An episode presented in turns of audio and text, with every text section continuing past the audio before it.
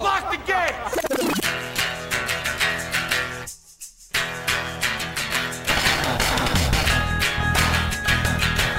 All right, let's do this. How are you, what the fuckers? What the fuck buddies? What the fucking ears? What the fuck tuckians? How's it going? Uh, I am Marc Maron. This is my show, WTF. Welcome. Welcome to you newcomers, to you first timers, to you regular visitors. Thank you for joining me today. This is a big day. It's a big day, people. We've been leading up to this day for a while now. Yes, yes, today is Lorne Michaels Day. Lorne Michaels is my guest on WTF today. And then uh, those of you who listen to this show know that's a pretty big deal. Some of us, myself included, I didn't know if it was ever going to happen, but it happened. Oh, it fucking happened, people. And also, I want to tell you this there's a companion piece to this episode. If you have a Howl Premium account, you can get a special WTF episode called Lorne Stories. It's available now, and it's two hours of stories from throughout the history of WTF with more than 20 past and current cast members of SNL telling their best stuff about Lorne to me because I asked. Why did I ask? Because I have or had, I'm going to put it in the past tense now, a slight obsession with a meeting that I had with Lorne Michaels in 1995. All right, so if you have a Howl subscription, you can get this uh, this special episode. If you don't have a Howl subscription, go to howl.fm and use the promo code WTF to sign up for uh, for like 3.99 a month. Okay? 20 people from SNL over the years I talked to about Lorne. Like looking back on it, it's amazing like how obsessed I was. It ebbed and flowed over the years. And this whole process of interviewing Lorne, it sort of came up. I was in New York. I was invited to see the first episode of this season. I'd never been to a taping of SNL.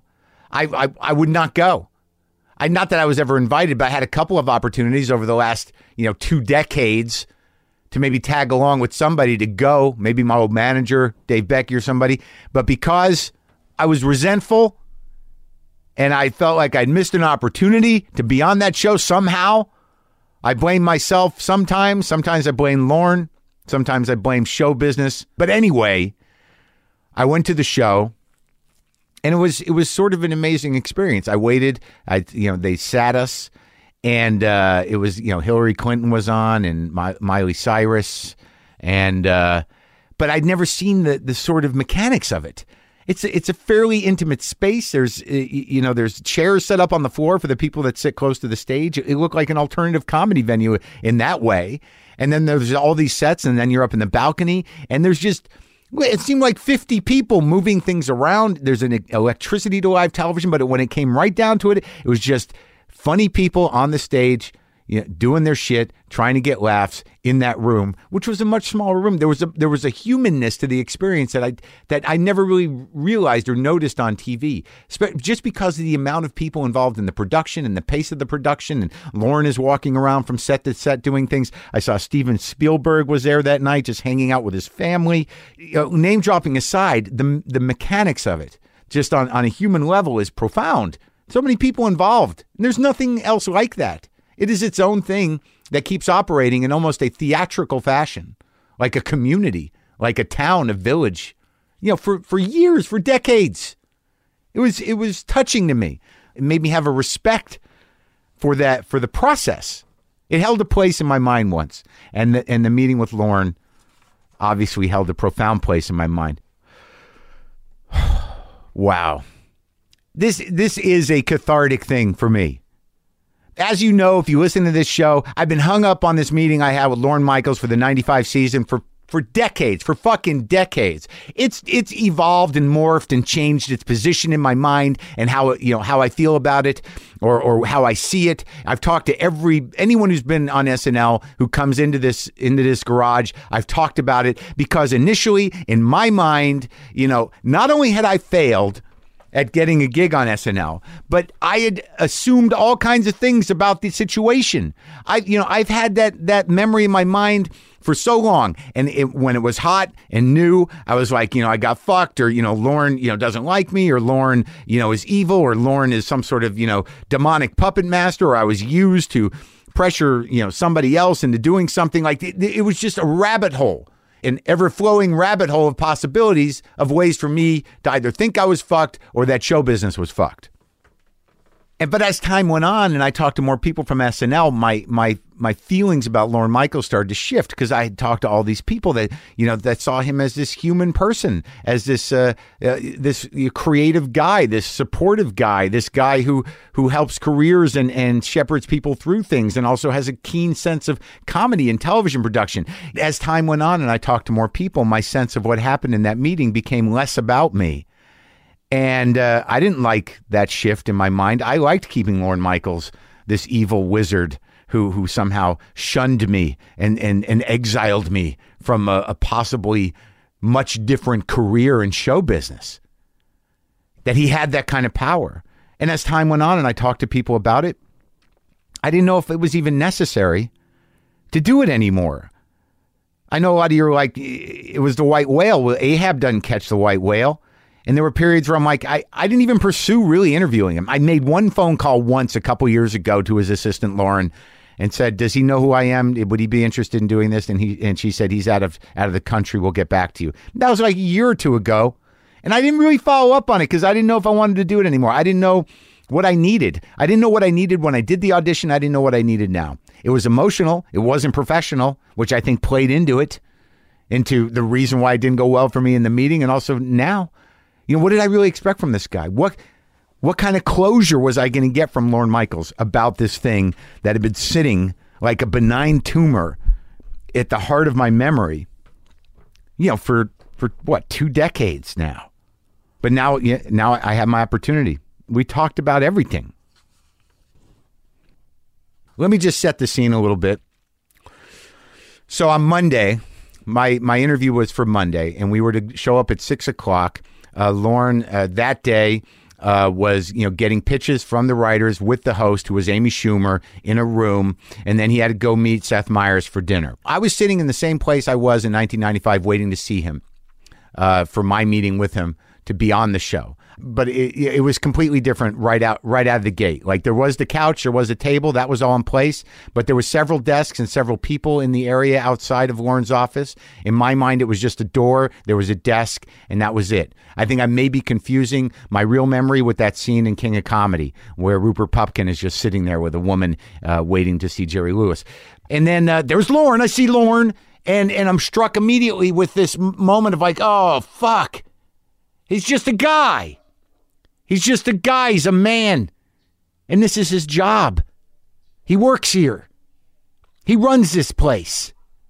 I walk up, I say hi. You know, I say hi to Higgins, he gives me a hug. I've got my recorder on. We walk into the office, and Brendan's going to set up the boom with the cord, and I'm standing there holding my recorder, and Lorne is there. And this was the first thing he said, and, and, and I think this will this will set the tone of the interview you're about to hear. Sorry to the delay. Come on in. It was a, reasonable delay. Yeah. This is the scene of the crime. You were here before. You remember? Of course I remember. Yeah. But, but, okay, good. What is established with that little soundbite is, you know, right off the bat, he, he was definitely aware of what was going on. So now here is uh, here's some time that I spent talking to Lorne Michaels.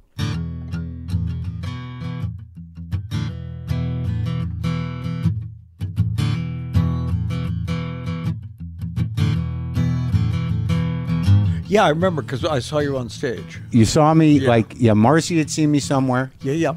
And I came in here. It's a very loaded experience for me. Well, of course. I mean, pe- people uh, believe I'm obsessed with it, and I guess we can start with it. Okay. I came in here. I waited an hour or so. Uh, uh-huh. Uh, Tracy Morgan was out there waiting with me. Do you His, know what day of the week it was? Where we, we were in production? Uh, maybe. I, I, I, wish I remembered that. Yeah. I, you know, I decided before I got here, uh, I was smoking a lot of pot at the time, but uh-huh. I thought maybe I shouldn't smoke too much. Uh huh. And I got here, and Tracy Morgan was there, and his hair looked very shiny. the, the hair was in very good shape. Yes. And I waited a while, and I was reading a Bruce Wagner book. I remember, and I came in here, and you had, were sta- had he been on stage the night that you performed? who Tracy? Yeah. I don't know if he was. I mean, I know that we went to um, Stand Up New York. Right. I remember. Yeah. Anyways, I come in here. In my recollection, there were books over here. Uh huh. Was there? It's probably pretty much the same as it's always. been. Right. Yeah. Steve Higgins was there. I walk in, and you said, um, uh, "How was Conan last night? Did they laugh? Did they laugh at you? It's better when they laugh." And that was nice. It was nice. I was scared. And you done and you done Conan the night right. before, right? Yes. Okay. And then I sat down, and then uh, you you did you used a zoo analogy for Uh-huh. comedians. Have you Yeah, used yeah. that before? Monkeys and all that. Yeah. Yes. Yeah. Yeah. So that's a regular thing. But no, it wasn't a regular thing. It was just my sort of beginning to piece together where comedians stood in Hollywood. Right. The the the lions are scary. When you go to the zoo, Yeah. the first first uh, thing you want to see is the lion because the lion is the king of the jungle, and uh, and uh, it has it's regal. yeah. And uh, the second thing you want to see are the bears because they're the strongest and the fastest. And the third, you want to see the monkeys because they're funny and occasionally one of them jerks off. Right. And what I said, I don't think you had added the jerk off line yet. Uh-huh. Because I said, as long as they're not throwing their shit at you. Yeah. Got, got nothing. Yeah. Got no laugh No. from you, Yeah. nothing. Well, I would have gone softer, as you saw. Yeah, yeah, Yeah. exactly. Yeah. And and Steve Higgins was like, mm. "This is not going well already." We're And did you know Steve before? kinda. I Yeah. met him once or twice, Like on the scene. right. And then you just looked at me for a little while, Uh huh. and uh, and I and and Steve actually went, Lorne, and you said it's um, it's uh, it's important to look in someone's eyes. You can see a lot Uh-huh. in someone's eyes. And then I was trying to exude Uh-huh. some star quality of some kind, Right. Which it was not successful. God, you really remember this. yeah, I remember it. And then I, there, in my recollection, there was a smaller bowl of candy, and uh, yeah, that's the Yeah. Tootsie Roll one. But it, Yeah. it's a Jolly Rancher in my mind. No, would have been would have been Tootsie Rolls. Well, I remember I took one, and at Yeah. that moment, you shot a look at Steve, and, and I thought I'd failed the candy test. Oh yeah, no, no, there was No candy. there was no no alternative candy. There was just the one. There was popcorn probably there or right there. No, I didn't get popcorn. Yeah. And that was sort of like um, the my experience with it, and then I Uh-huh. waited, and it and, and nothing happened, and I'd heard a couple of things over the years. I'm not hung up on this. No, no, no. But where would where were we in '95? Was this when When Norm being- was about was renegotiating his contract, I believe, and uh, and I, I'm not sure exactly who was on the cast. I think I was being considered for a an update commentator role. Maybe. right? No, I, I remember that. Yeah. And but were was had we already made the transition to like uh, Will Ferrell and Cheri? And was it '95? I think it was for the perhaps for the '96 season. So so that cast was already Right. in place. I think so. And then Tracy was added and Ana. right. Yeah. Right. Yeah. Yeah. What, well, what happened? What what? I think that what happened was that it was a period in the show's history where uh, the critical community and the network were on the same side, which Mm-hmm. seldom happened. Uh, I think that um, Don Ohlmeyer, who was running the network then, uh, we were getting killed in the press. The uh, we were in a transition away from the baby boom, Mm-hmm. and you had people like Sandler and Farley and and. Uh, and Spade and and Mike Myers was just leaving. Dana had just left, um, and so it, there was a sort of consensus. New York Magazine ran a cover on Farley and why th- these people weren't funny. Right. Uh, I think Don Ohlmeyer felt it as well. I kept saying they're not playing to you. Uh-huh. You know, they're playing uh, pretty much to your kids Right. uh, that we were in the middle of a change. But uh, at the time, because the show was everything then was compared to the original cast, right.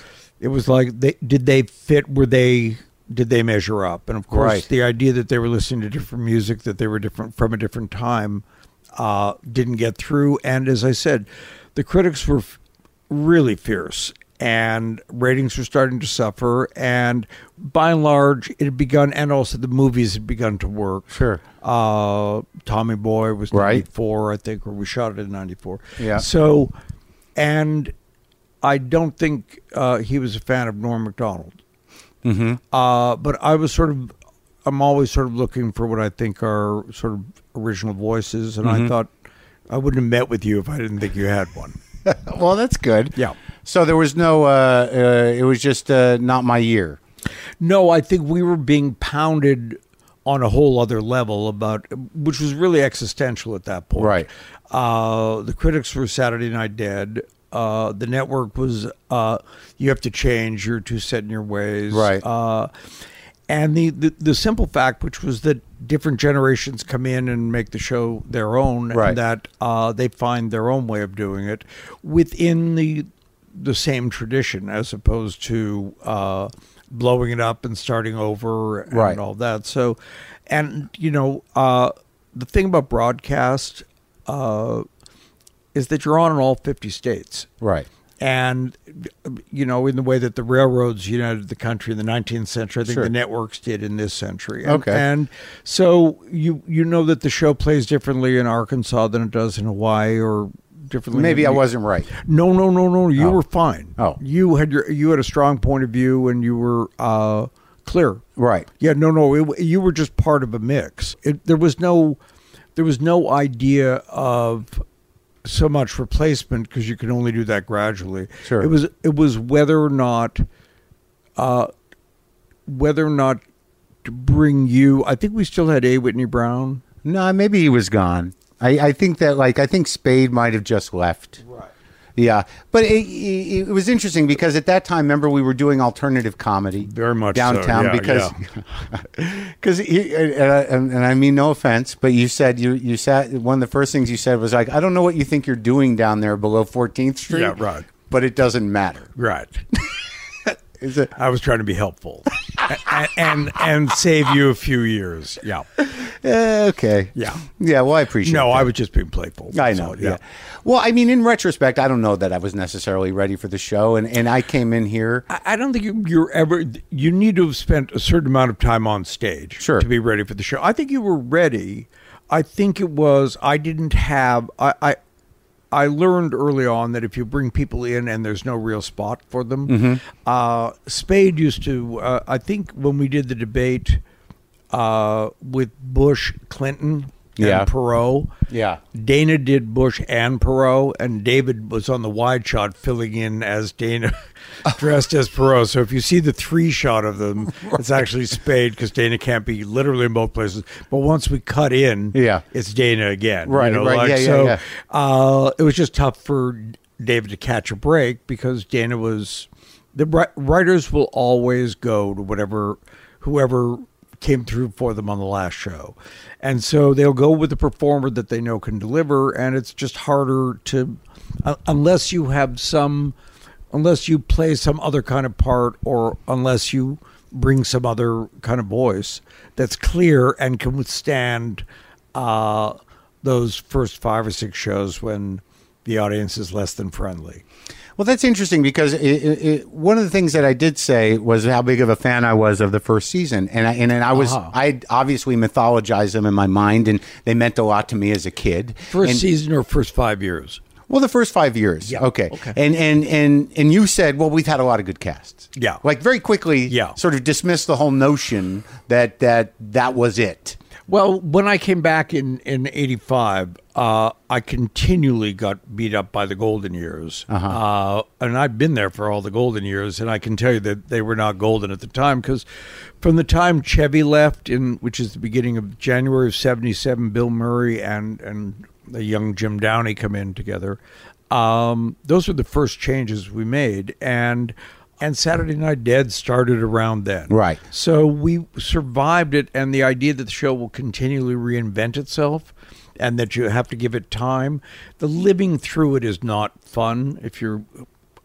If Right. you're me, uh, probably even less fun if you're the audience. But Right. um, people have to be bad before they can be good. Dress rehearsal has to be bad before it can Sure. be good. Yeah. Well, let me let's go back because I think it's important. I mean, you grew up in Canada, yeah. and was was what what was your family like? What was your father do? What did he do? Uh, my father died when I was 14. Yeah. And uh, my mother's parents owned a movie house. So I just started seeing movies at a very early age, and uh, around the kitchen table, if they were talking about movies or felt strongly about Jimmy Cagney or Yeah. something, I I wasn't aware at that point that they didn't actually know Jimmy Cagney, but uh, uh, it was sort of in the air, and uh, when uh, Were brought up very Jewish? yeah. Pretty yeah, Jewish? Yeah, a Jewish, na- by and large, Jewish neighborhood. Yeah. Yeah, because I have no sense of what the Canadian Jewish community was like. Well, it's different in every city, I suppose. Yeah, yeah, But there was a lot. yeah, and and a strong theater community and a strong tradition of stuff. And this was in Yeah. Toronto, This was in Toronto, Canada. and yeah. your name was Lipowitz. Then, yeah. Yeah, Well, when I was for yeah, Uh-huh. not not once I began to perform. Yeah. right. Was Yeah. it? What was your full name? Lorne Lorne Lipowitz. Yeah. And when did you start? Is it true? I heard this weird bit of information. Is Lou Jacobi your godfather?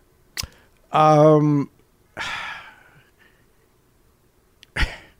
I think my mother told me something about it once. Yeah, that I mean, he and my uncle had, uh, had I think, written songs together. Oh, really? When they- yeah, when, Was when it- it, was in Toronto. Yeah, He's a great character actor. Mm. That guy. He's a funny guy. yeah. When I uh, one of my first trip to New York, when I came down uh, by the bus from Toronto, I went. Uh, one of the plays I saw was uh, "Come Blow Your Horn," which was Neil Simon's first Yeah. play, and he was in it. And I went. and My mother told me to go backstage and say hello, and I did, and he was nice to me, and that's that.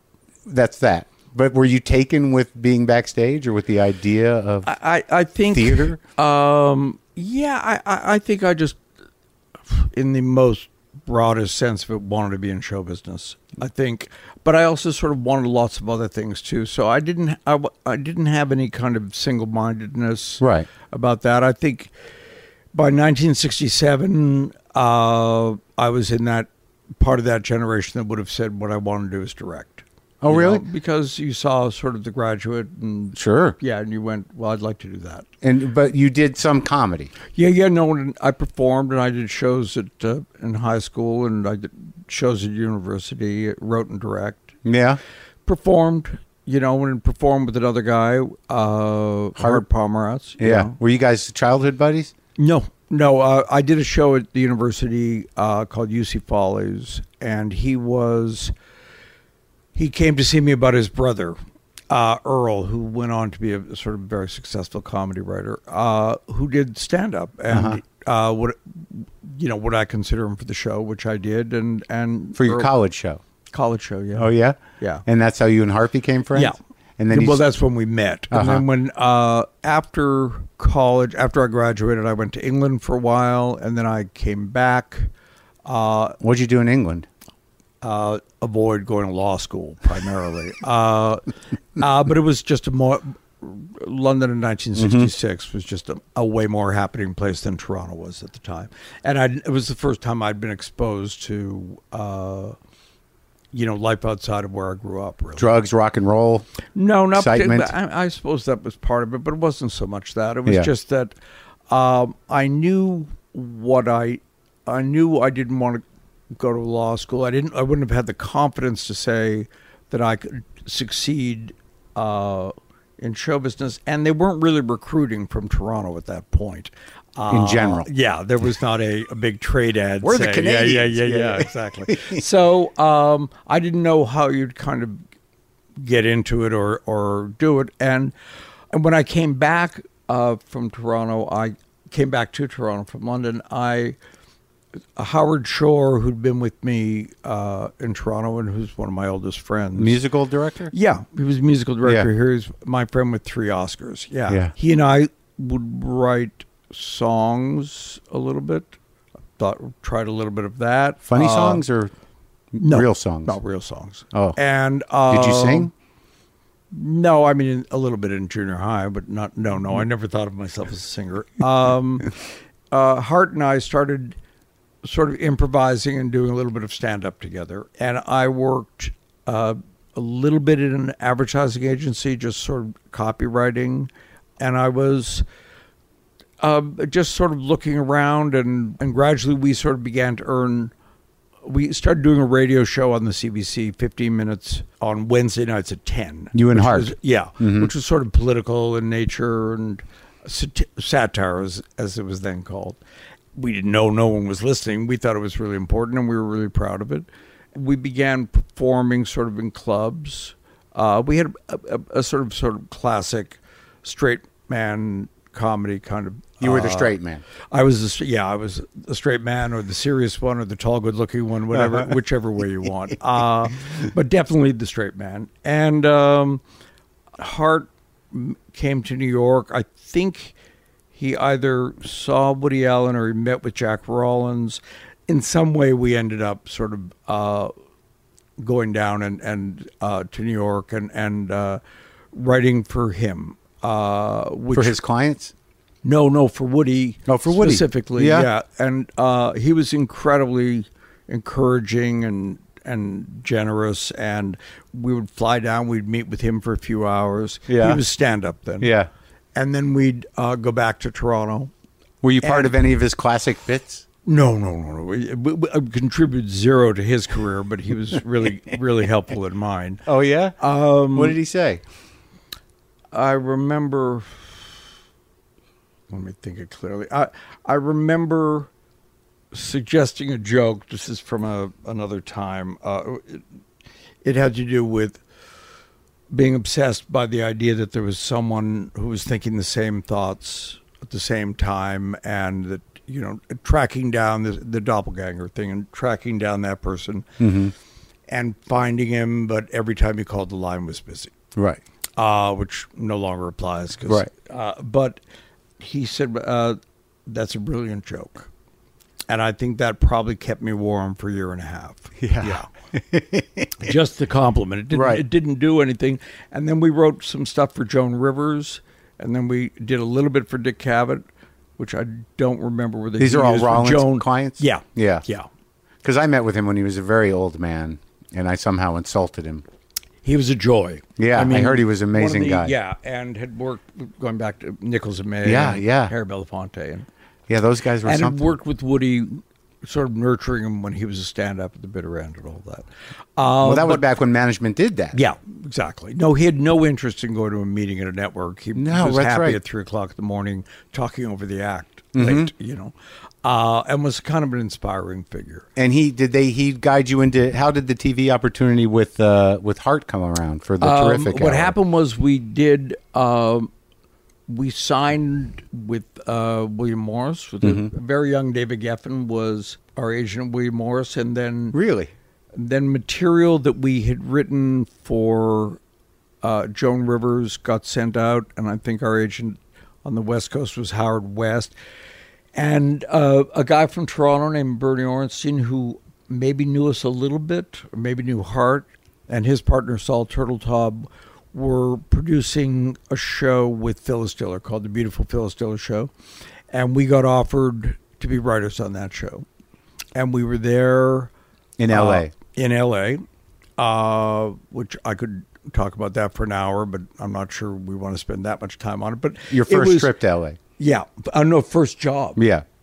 And we were in Burbank, and there was all there was the Tonight Show down the hall, and and uh, Dean Martin, and uh, I believe Jerry Lewis had a show, and it, it, Burbank was like a sort of Right. hub of activity. Who were who were your primary influence? Who did you like to watch? I mean, what how were you what what, what impressed you about performers? Which ones? Oh, when I was a kid, or when just at a this time kid? when you started working in show business? Oh, I think you- that the, you know you knew that it was just the beginning of the of the change. By '68, you know, I think uh, Bobby Kennedy had been shot. We were, Yeah. you know, we were there, and it was, I think I was either 23 or 24, and I think the next oldest writer to me was 52. So we were working primarily with people who'd come up through radio Mm-hmm. and were now had been in television for as long as television had been going. Right. Bob Schiller, who was one of the I Love Lucy writers, was very all all of the writers were incredibly uh, encouraging. Uh, George Balzer, who'd written for Jack Benny, who was a, a huge hero of mine, gave me a bunch of Benny scripts to read, which were very thin because there was a lot of pauses. That Jack Benny, they were radio shows. Yeah. So there was that generation was still very much in power, and uh, you know, I, I had long hair and a headband. You know, Sure. so there was there was just and television couldn't have been farther removed from uh, what was happening. You know, music and film and all Right. those things were, were starting to turn. Yeah, yeah. And television was a little, and, but then I think because it's the mass medium, and uh, whenever when movies were the mass medium, they were very tightly controlled. And when Yeah. uh, movies got freed by television, then I think they began uh, to loosen up. And I think television, up until really us in late night and then cable after that, were pretty much uh, the way they'd always been. Well, what, what didn't it take the uh, the idea that that the executives that were in charge at the time, not unlike Uh-huh. the film executives, were like, we don't we don't know what to do anymore, so they had to open the door a little bit. Yeah, except that we went um, from the Phyllis Diller show, which we we were so young, and we would. I remember asking how it was going. They'd say it was going really well, and then our uh, around show seven or eight, uh, on our very first show, which was just we were against Barbra Streisand in Central Park, Yeah. and I thought we were going to get killed, being from Toronto. They didn't, if I remember right, I think they did an 18 or 19 share, and Phyllis Diller did a 41 share. Really, And that's when I began to understand how big a place America was. Yeah. And uh, people weren't following it as avidly as I was. And I think that around show seven or eight, there were people in our offices measuring them. You know, like for, we weren't in actual offices, we were in trailers in the parking lot, like. which network was it? NBC. So yeah, you were no, I've, I've been at NBC most of my life. And then. Did you like Phyllis? Oh, she was wonderful.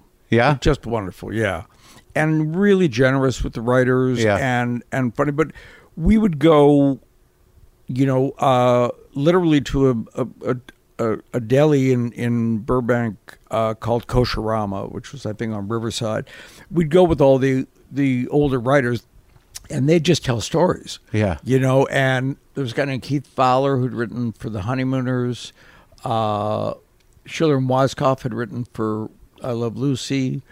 Uh, George Balzer, as I said, had written for. So you had this sort of these people who'd made a life out of writing comedy and, and wrote jokes and wrote sketches and uh, and episodes and understood character. So on one hand, I'm learning that, and on another hand, the you know uh, everything's changing. And you worked for Schlatter as well. Yeah, no. Then when Phyllis Diller got canceled, we got a job on Laugh-In, which was in its first season, And that was the that was the turning point, point, right? And that was the number one show. right. Yeah, But that was the counterculture starting to be integrated. yeah but bit. but think think of this. yeah, Uh, was on Monday at eight, as was Here's Lucy, and they were both often tied for number one, which meant half the country. This was when 40 million people are watching Right. something. So 40 million people are watching Lucy, and 40 million people are watching uh, laughing. Laugh-In. So uh, it's a. There's always two Americas in that regard, you know, and uh, But you could feel that you know that the creativity was Oh, shifting. yes, and and I think that it wasn't a, a particularly fun show to work on for us. We were never we never went to the studio. Why? Uh, the writers worked at a at a motel, In a sweat lodge? Is- is no, like no, no. sweatshop We were treated well and Yeah, paid well, and, yeah. and George Schlatter was encouraging. It's just that Paul Keyes, who was the head writer, uh, the way it worked was not the way I was expecting it to. I, I, I sort of thought it would be more not quite Kaufman and Hart on you know out of town, but but some sense of it was much more factory. Right. So uh, we we would write things, and then uh, they would be rewritten, and then uh, they they'd do them, and then I think Carolyn Raskin was her name would. Who was in the editing room? She'd sort of put the shows together. George kept the energy up in the studio and got performances out of everybody, and it was very much, I'm sure, his vision. But we were actually brought in by Rowan and Martin because we did two man comedy. So we wrote a lot of monologs. Mm-hmm. You know, The team dynamic. yeah, And they were funny. They were funny, uh, but, but it was also the sort of thing which was a little demoralizing because quite often they read them off the cards for the first time and there was no audience. Oh, really? Yeah. So you kind of went, oh, right. So it was entirely. You couldn't get the satisfaction? No, I mean, it wasn't. writers were part of it, Yeah. but, um, you know, and, and I think when I came here, I wanted uh, to sort of do it differently. So I wanted the writers to follow their pieces right to the end. Right. And that And- sort of became the template. So after after um, Laugh-In, you went back to Canada and did Went the back heart to Canada. Yeah. Went back, Terrific did a, Hour? a couple years. Yeah. and learned that. do the TV yourself. Yeah. Yeah. And and and the structure of that show was a variety show. That was a variety show, but more probably influenced by Laugh-In. Right. There, it was a different title every time. One was called Today Makes Me Nervous. There were like a lot of. Uh, Do you ever look at that now? Do you have? When was the last I time barely you look at it? shows I did a month ago, so it isn't. Uh, Are you friends with Hart? yeah, yeah. I, I did. T- I talked Yeah. to him oddly enough a couple uh, last week, I think. Oh, yeah? When I was first beginning here, I, I he he didn't like L.A. Right. and, and more. I, it didn't work for his family, and he was older than me, and he had kids. Yeah. and we we did those shows and hart was way more of a performer than i was Sure. So i noticed we were in the editing room. I was learning how to do that and i'd see myself before the slate and i'd be preoccupied checking lighting checking things making sure things were right. And then the slate would happen i'd be smiling and i realized oh the other guy is more me than that than that guy. Um, but i knew you i don't think you can produce comedy unless you've been on a stage you know and i think for a lot of writers who come out of print or you know even even a lot of lampoon writers they're much happier with animation Oh, really? Because They, they- have more freedom. well the the performers do exactly what they're told you know like you don't have to go through the medium of somebody who's popular for a whole other set of reasons Right. Yeah. And cater to his personality. yeah, or he doesn't Yeah. like that, or Right. think that was funny, or he embellished that joke, or Right. he got the timing wrong, or he did it. You know, uh, there's a human part Yeah, of it yeah. that uh, That that doesn't uh, go along right, so well with control. Right. Yeah. So, what was the relationship in, in terms of putting that first cast together with uh, with the National Lampoon Radio Hour and, and the Canadian talent that you had? How'd that? I mean, I know you've probably covered that before, but Really, you think? well, we don't even have to. It's a no, no. I'm I'm good. I can talk about anything. But Yeah. Because it, it, seems to me like your intentions were were fundamentally creative at that time. That Oh, 100 percent. No, I, I I had done. I was uh I had done three years in L.A. before that. I was living at the Chateau Marmont. was it nice then No, it was kind of run down, but Yeah. it, but um in your twenties? yeah, Yeah. twenty seven, eight, nine. I had my thirtieth birthday at the Marmont in the lobby of the Marmont, which was one of the first parties they allowed. Uh, after Really? yeah, it was kind of a, a deal. But So that was changing um, too. Yeah, and also What do you mean it was kind of a played by You had, month. to, you had to fight for the party. No, no, no, no. It was just a. Uh, it's a whole other set of stories. But I think that they were. Uh, it was just. It ended up being a lot of people there because all of the people who were doing what what I was doing or attempting to do what I was doing uh, were vaguely knew each other. They ate at the same Oh, right. restaurant. So the guys like from the committee, maybe, or I, like yeah, I knew I knew lots of people from the committee, Carol Androsky, Right. in particular. But it was also you sort of knew where you. It was a you small comedy You was were a- watching. It was a Right. small community. But I was I was writing for television. But the person who changed my life was uh, Lily Tomlin, who I was going to go back to Canada. Uh, I'd come out. Bernie Brillstein started to be my manager. I met with Lily Tomlin about doing a special. I showed her some stuff I'd done in Canada that she liked. And I think it was a period where I was probably more lost about what whether I'd be able to do the kind of thing I wanted to do. And she was very much a kindred spirit, braver than I was.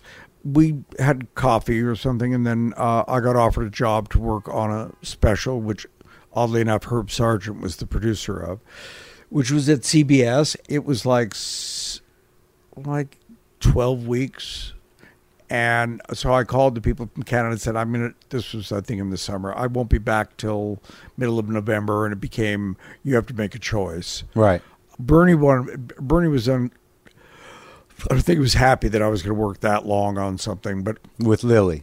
yeah, and he had, uh, there was a Mama Cass special and a Gleason Carney reunion special. And, uh, I remember thinking, you know, because I loved the Honeymooners. Sure. Uh, but I did. I I went with Lily because she was, again, just pushing it and also uh, brave. And I met. Well, I met so I met Richard Pryor through her, and and we did that special, and I wrote a couple things, and it was nominated for an Emmy. The show did. They used to do pilot specials then, Mm-hmm. and the idea was if the pilot did well enough as a special, then they would order it to series. And CBS didn't order it, and then ABC approached us, and she called me and uh, Jane Wagner, who uh, was also writing on that first show, she wanted the two of us to produce it. And so she went to ABC and said, and put my name forward as, you know, a producer. I'd done the job in Canada, but writer producer, but now I was going to be In America for Lily in America Tomlin. and approved. Right. And um and that was huge. And that show did win an Emmy, uh, and probably was the reason I had the credibility at such a young age to be hired to do SNL. Oh, well, that's amazing. Yeah. And have you thanked Lily for that? Yeah, many times. Yeah, Every Not- time Not recently. yeah, yeah. All right, so let's uh, uh, because we have somewhat limited time, but Uh-huh. when you bring when you brought together that first cast, I guess my question is is that you know having I, I saw the show the other night, I came Yeah, as your yeah. guest, Yeah. and I'd never been to the show, Ah. not because I was bitter or No, or no, no. for I any other reason. It's tough to get tickets. Yeah, it is, Yeah, and. I, even if I have friends, Yeah, no, no, I know. Then yeah, can't friends help me. Yeah, exactly. But uh, but I was surprised that you, you know at, you know you're still very involved. You're Yeah. you're out there, and I was amazed at how many people were were involved in moving things around. It was very exciting. Mm-hmm. Uh, and you know, I talked to Louis before I came. He says, "Oh, it's going to be great. It's always a great time to go to Saturday Night Live." And I felt like uh, you know I I'd missed uh, missed something. Yeah. because at some point I was like, "I'm not going to Saturday Night Live," but the intimacy of it and Uh-huh. the immediacy of it, and and uh, And it's still fundamentally exactly the same as it was the first show. Yeah. Yeah, and you that's a, a an, an interesting question. Why did you keep it here? I think that what happened for me was basically when I got here, there was there were it was 1975, and there were deer running through the hall at Rockefeller Center. You know, they they were showing me potential offices, and they were on most floors. and uh, I settled here on 17, but for the first few months, I was on the fourth floor in the office of a former programming guy named Larry White. And when I got the office, it was a plant that was just bone dry with one leaf, a big tall plant with one Yeah. leaf left. And inside the desk was like Gelusil and Maalox tablets and a, and a couple of racing forms filled out. And I thought, this is not, you know, uh, I'm not in California anymore. But I knew and and fought for a lot of pre-production time. So I spent three months rounding up everybody who I thought uh, would be good, and I knew some. I For knew. I, I brought my friend Howard down to, to do the band. Michael O'Donoghue said, "Why would you bring someone from Canada to New York City?" And I went, "Well, uh, it was tough to explain."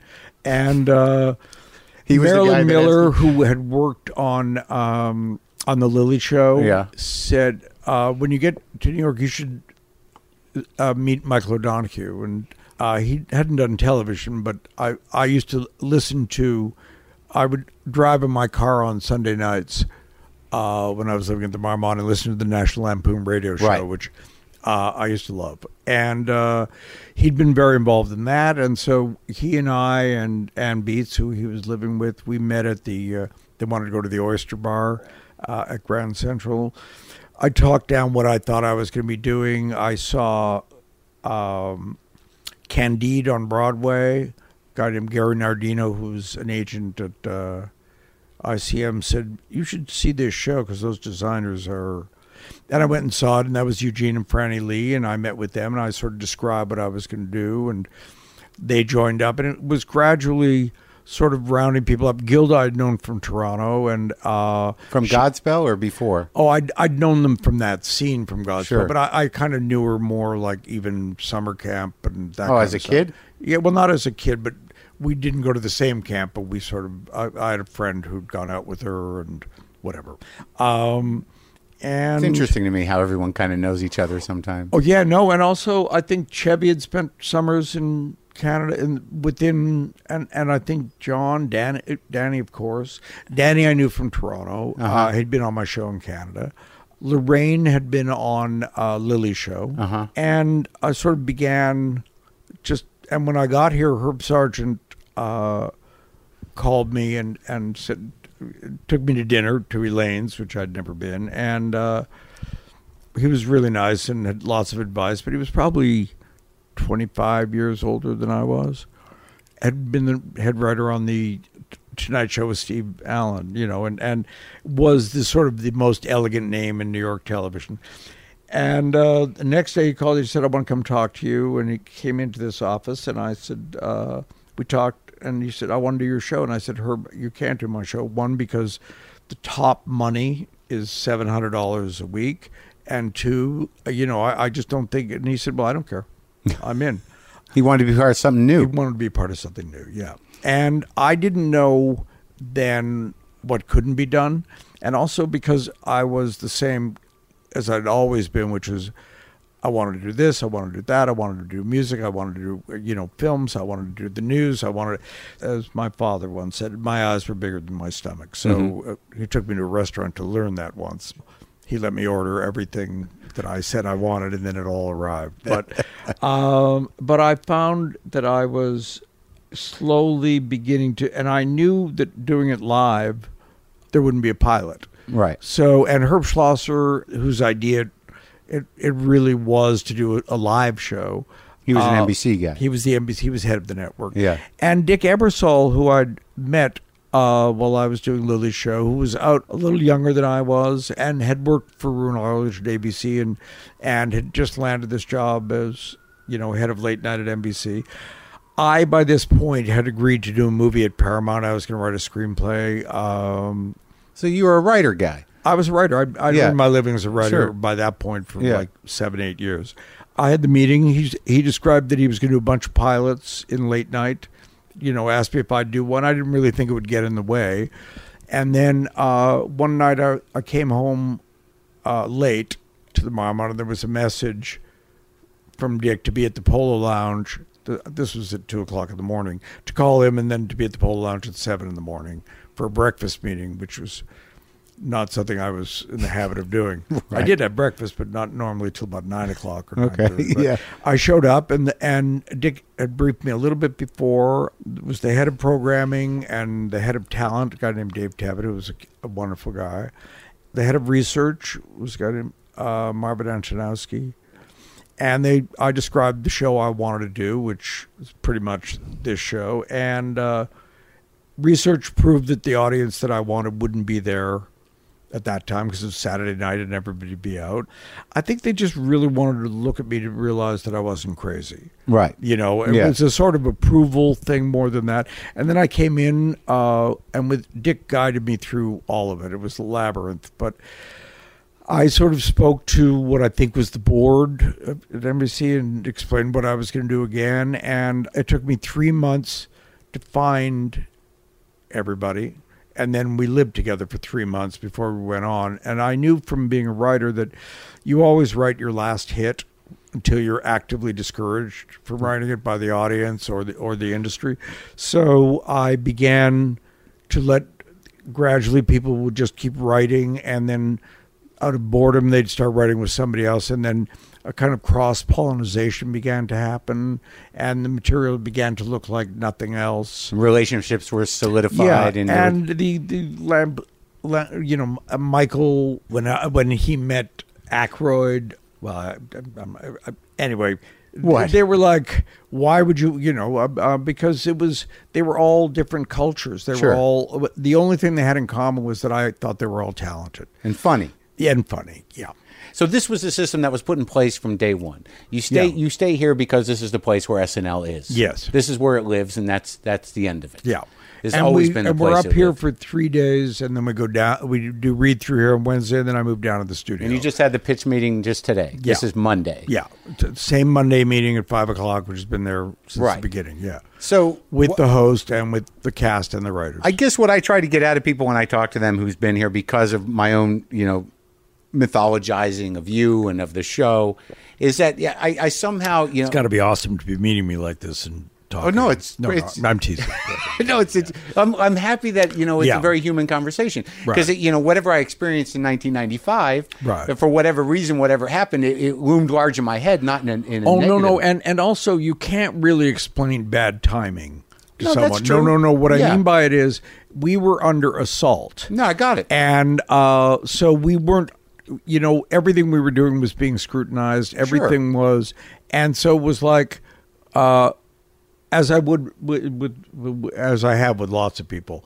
You sort of bring them in because when I saw Bottle Rocket, I wanted to meet the kid, the guys Sure. who did it. So The you, Wilsons? you're yeah, and you sort of meet people you think are uh, have something. Right. You know, you don't know, but they're moving around in your head. Sure. And sometimes there's a spot, and sometimes there's not, and Right. that's sort of yeah, I'm okay Yeah. with it. I'm I'm happy. no, to no, talk no. to you. We're we're both here. Yeah. And so Yeah. the the but the creative system, like, because I know a lot of people, and I've talked to a lot of people. I've talked to people that have been on the show a year. Right. I've Yeah, talked yeah. to people who- who've not been on the show, and people Right. who've been on the show for ten years. Right. So- I, I think you got the. I think the best thing that you could say about the show was the 40th anniversary.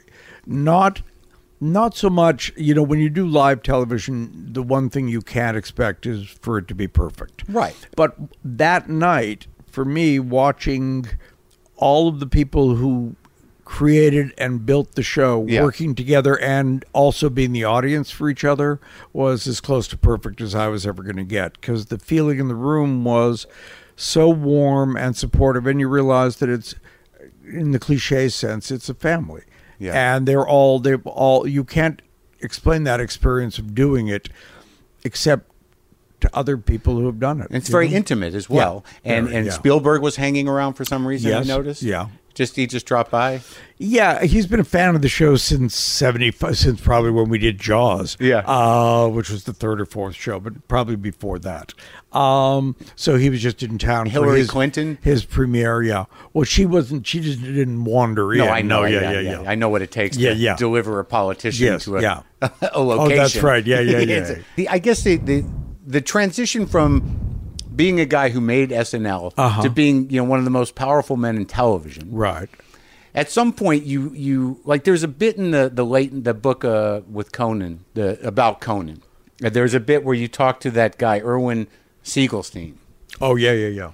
That it seemed to me that that was when you were you're giving your resignation I was resigned. Yeah.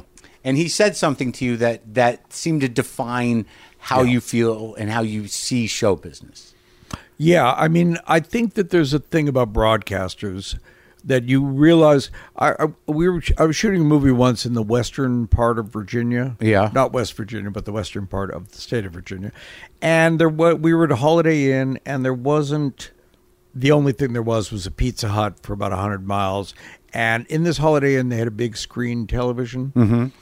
and uh, in the Pizza Hut they had like a jar for black lung stuff. Mm-hmm. I realized that people came in and drove in to watch Monday Night Football on the big screen, and then they told me they also come in on Saturdays to watch SNL. And so I think not to get grand about it, but I think that you sort of realize that you know when I was growing up in Toronto and there was shows coming out of New York, live shows, I didn't know anything about that. There was nothing like that in Toronto, but you sort of connect to a bigger world and you go, "Oh, I'd like to be part of that."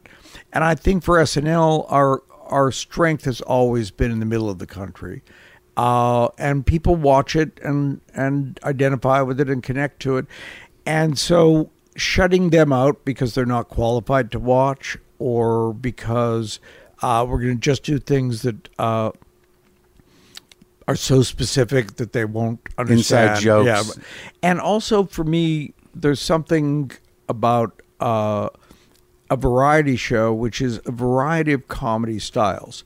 Never has there been a consensus, as long as I've been here from the writing staff, about other people's writing. You know, the people who write dry stuff don't like the big, broad stuff. We do physical comedy, we do low comedy, we do political satire. Uh, Always, I hope, with some level of intelligence behind it. Sure. But people get snobbish. They go, "Well, I don't like slapstick."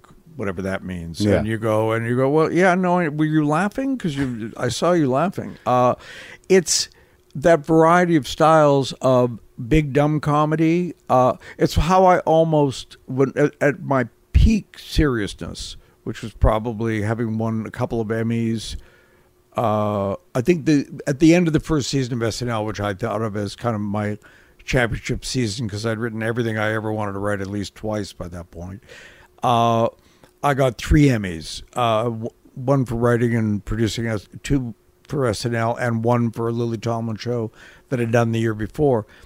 And I and uh, we started being taken very seriously, but also we none of us knew that the show was happening till that summer. Sure. you know, because we were always here, and I think that there was some sense that began of like, oh well, well, I'd always thought what we were doing was important, um, but then you begin to be told it's important, and your your thing Right. changes, and when and because I've been working with Pryor and and you saw the first season, you know what that was, and when S- Steve Martin first showed up, and I'd known him a little bit as a writer, or was certainly aware of him, but he was a writer on Smothers Brothers when I was on Laugh-In. Yeah. And I think there'd been a touch football game where the two shows, I caught a catch. That's Yeah. why I remember it. Um, Yeah. from Dan Rowan. But I think that what happened was what he was doing, which was so different than what we were doing, because we were started to get um, dark. Yeah. Not even dark, but just serious, or beginning to take ourselves a little seriously.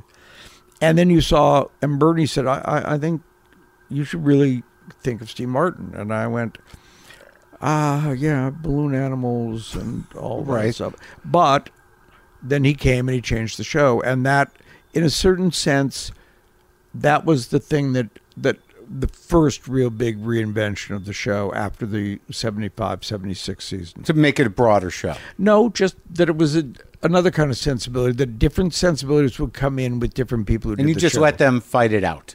No, I, it, it, never gets to that because the thing about comedy people is Yeah. if you actually laugh Yeah. and give it up for somebody, kind of we we know it. Do you know what I mean? It's not.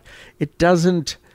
Whatever you've been arguing, once you start to laugh, and you have to really love laughing. You have to really be on the side of, of people who can make you laugh, and you want to be around as many funny people as you can. It, it it gets a little isolating, and sometimes you can drift off, but it is a, a certain way of expressing yourself that that is just as powerful as any of the other forms. And now you have the Tonight Show. You brought the Tonight Show back to New York. Yeah, that was You're the, the, first king of late night. that that trip that I alluded to uh, earlier when I came down by bus. Yeah. uh, uh, I had a friend who, uh, anyway, I got tickets to the. Uh, he knew a writer on the. He was working with an actress whose boyfriend was Dick Cavett, and who, uh, who they later got married. But he was a writer on the Jack Paar show, and it was the Christmas show, and he met us downstairs online and gave us our two tickets, and I I went into what is now Jimmy's studio. Uh, Betty White was on the show, and it was so small.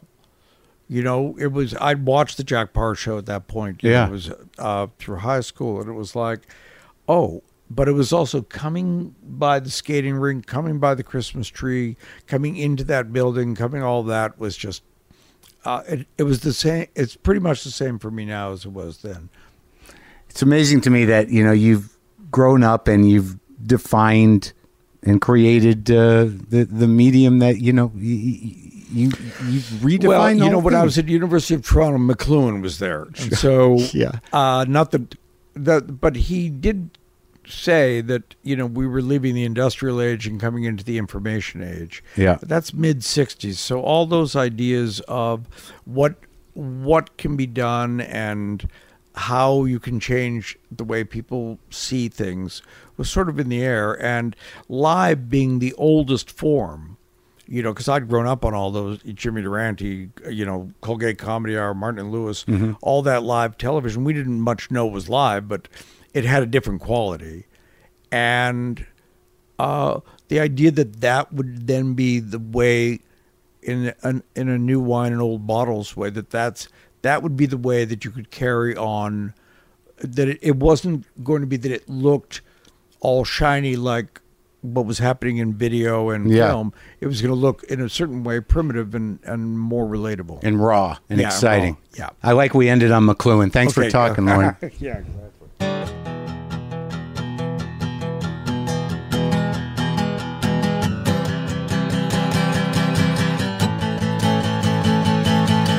Okay, and that that was the end of that conversation.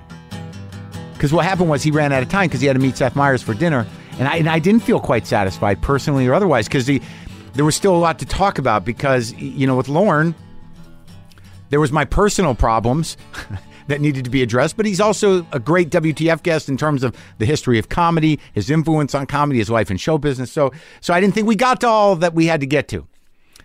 So we told uh, the assistant in the front office there, you know, like, look, he said we could, he he would talk some more. So is there time for that? And you know, if there is, you know, let us know. I'm only in town for another day. And apparently, Lorne came out and said, make sure you set that up with with Marc. And I went back the next night at 11 o'clock. You know, he had been out to dinner with Amy, and this is something he does every week. You know, he on Monday he does the the pitches for with the host, and then he goes out to dinner with the host, and then th- that night on Tuesday, you know, they write till like two or three in the morning. So he was he came, he met me at like 11 o'clock, uh, be, you know, after he had dinner, and we talked for a second hour, and it was amazing. And uh, so this is that second hour enjoy the rest of my conversation with Lorne Michaels.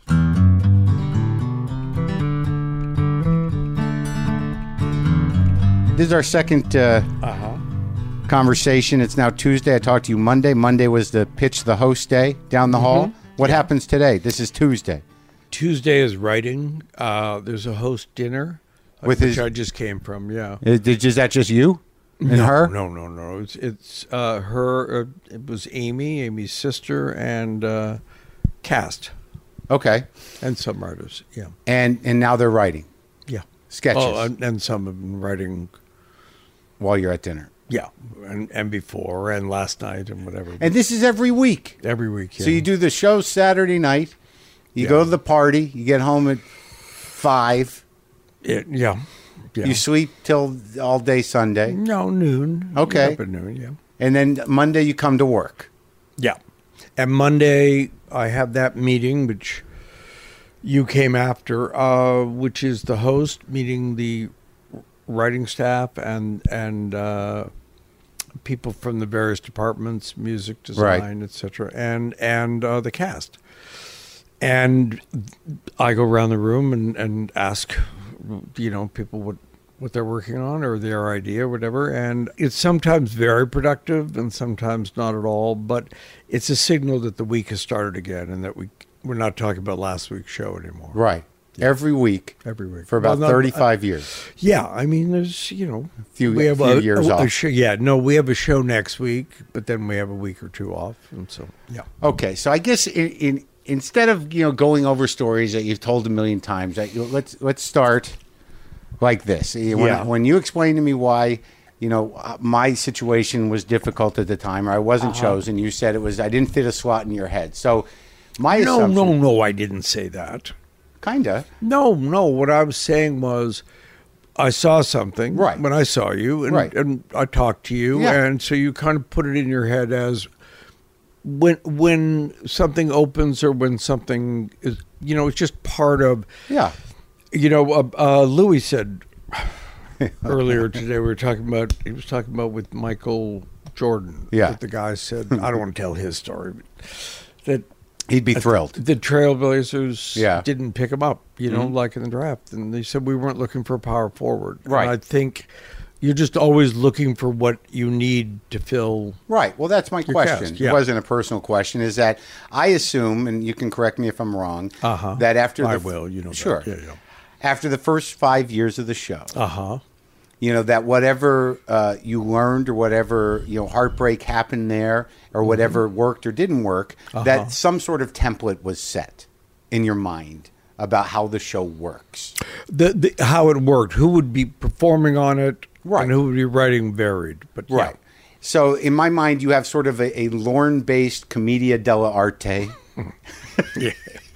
in your mind, certainly one way of putting it. Yeah, yeah. and and these slots will be filled somehow or another. And yeah, except that you never. It isn't that you're looking for something; it's that you recognize it when you see it. Right.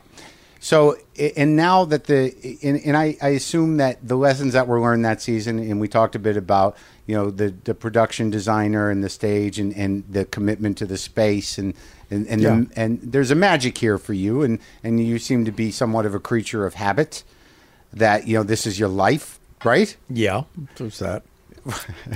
But I keep coming back to that conversation you had with that executive who said that when upon your resignation said, uh, "Look, you, you know the contract is for a show, you know, good or bad or moral judgments, and that's not our problem." Yeah, he said um, the uh, if you read your, you know, I I was uh, outraged at somebody doing something and uh, having been lied to and whatever, and I thought I was doing working really hard and doing a good job, and uh, he said you you can resign. Uh, and we will keep the show on and it will go on for as long as it goes on and inevitably the quality will go down and you'll see that uh, the audience will at some point sense that and they will drift away and inevitably when there's nothing more and no no time can be sold anymore then we'll cancel it Right.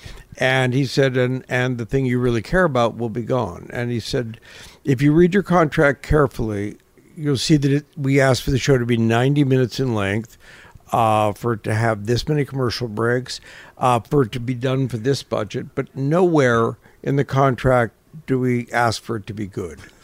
Uh, if you are so, I believe you said neurotic and driven that you feel you have to make it good, well, that's that's about that's a good thing for us, but it isn't what we asked for. What we asked for was for it to be 90 minutes in length and to cost that X, amount. And it is a way of looking at things where you you put into perspective what it is you do and how much of it is what's being asked for and what you feel you have to do. Mm-hmm. And I think that was uh, eye opening because the show, I, I, there was a uh, um, a time when I wanted to do the Rutles Right. uh, because I the Pythons were big heroes of mine, and Eric Idle and I were friends, and he'd uh, done a, a part of his Rutland Weekend Television, which was like a three four minute thing about the Rutles, and I thought, oh, this could be like a longer thing, and mock documentaries was a thing in Canada since 50% of programming was documentaries. Uh, the comedy version of it was just part of the culture. And uh, he wrote it. I, I thought it was really good. And uh, I wanted to do it in one of our empty time periods. And uh, it was going to cost like $275,000. Yeah. It's the 70s. I went down uh, to talk to Irwin and said, uh, "I really want to do this. It's got and it's got the SNL people. It's got the some of the Python people. It's got you know I think Mick Jagger will do it. George Harrison is involved in helping uh, Eric with the script, and I think it it'll be really, you know, I think it'll be good, and uh, I'd like to do it." And he said, "No."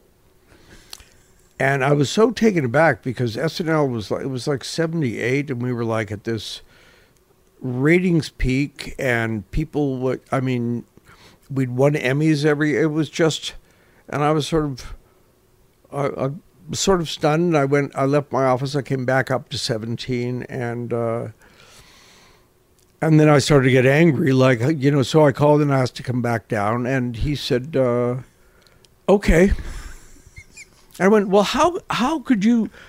I said, how could you say no to me on this? Uh, uh, uh, and he said, well, then you can do it. And I go, why would you put me through it? He said, because when you're in my end of it, no is always the right answer.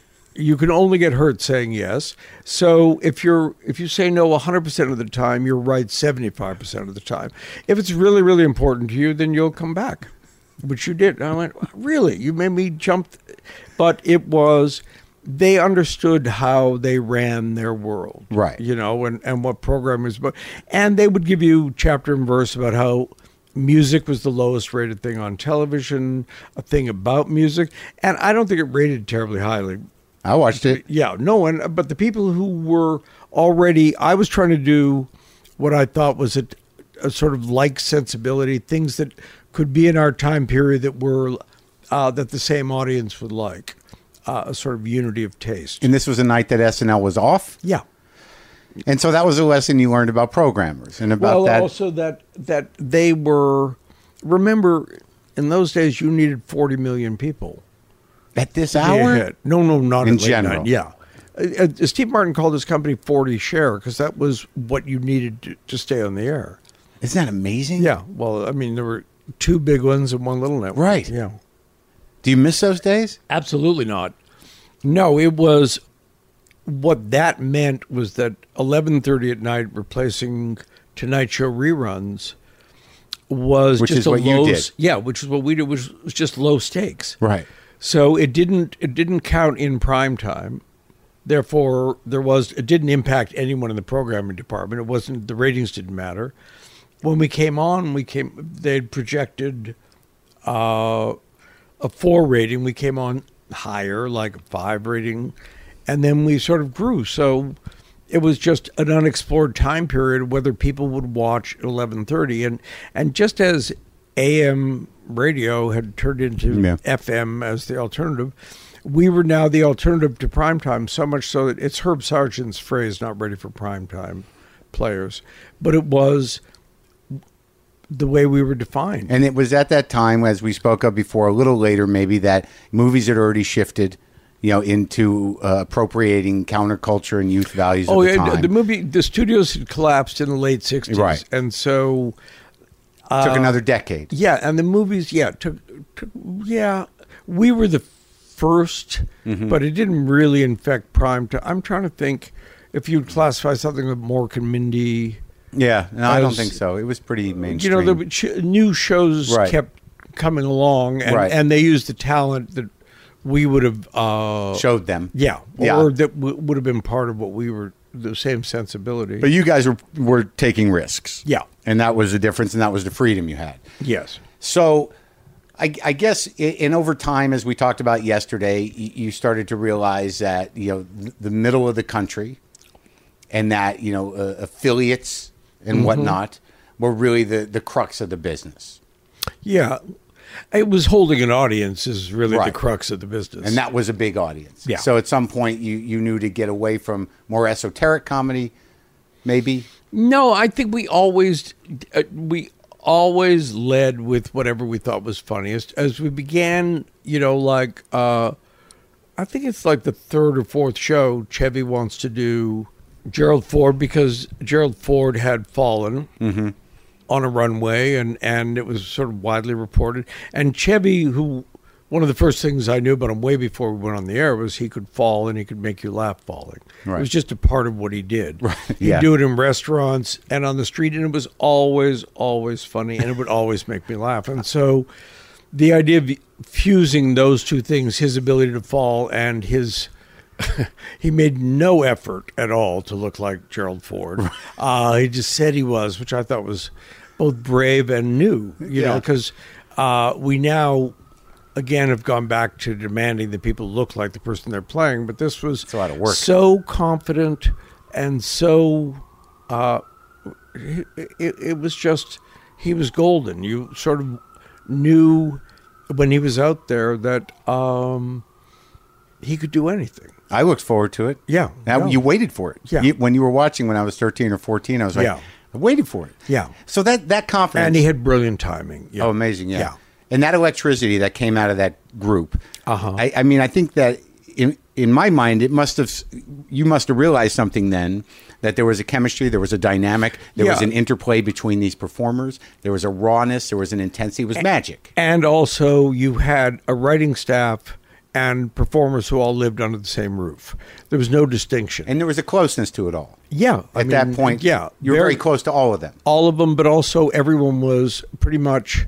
It was the thing about live is everyone needs everyone to the last minute. Yeah. In the movie business, you meet the writer before you start shooting, and then that you meet him again at the premiere. Right. And th- this was you need the writer because if they if those changes don't get to the cards, and you're going out and performing it, you're dead. Mm-hmm. So that person is essential to you till even after you're on the air to tell you what the changes are and how it's going and to work with you on it.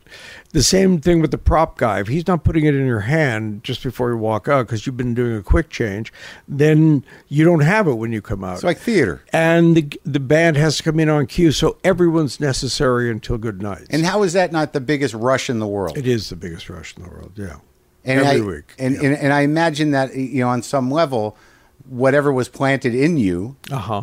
that feeling, must be something that's worth chasing for a lifetime.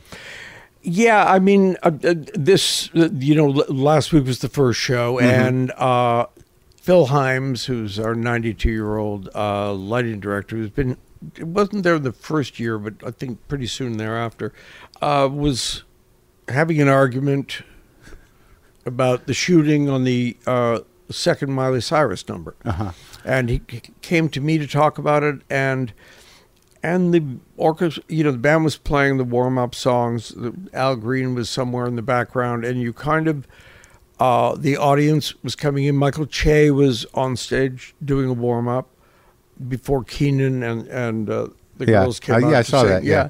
and you kind of, everyone still cares as much about getting it right.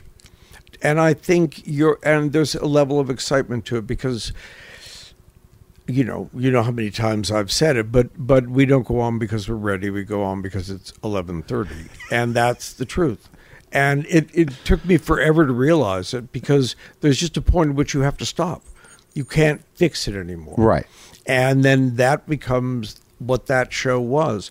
And there's nothing else. I'm not.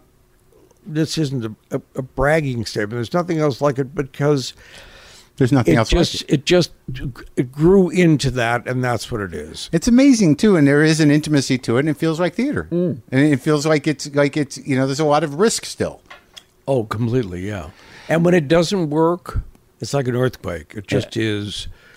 Everybody looks around at each other. Everybody knows it kind of didn't happen. It didn't ignite. And it was a thing you cared about. And then uh, I'm sure every stand up has the same thing like the thing that had worked 3 Didn't nights in a get over. row, and then it didn't Yeah. kind of Yeah. connect or. Uh, But that's never a whole show. no. Right. But but it feels like it's a whole show if you're in that sketch as it's going down.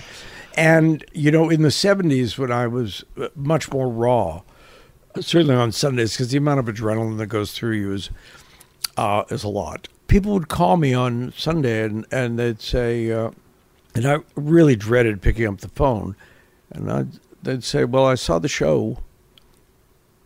and that would just like hang there. And uh, yeah, it was. I thought it was good. I thought that it was pretty good. Listen, you know the thing that you did. Uh, you know, did did you think that was funny?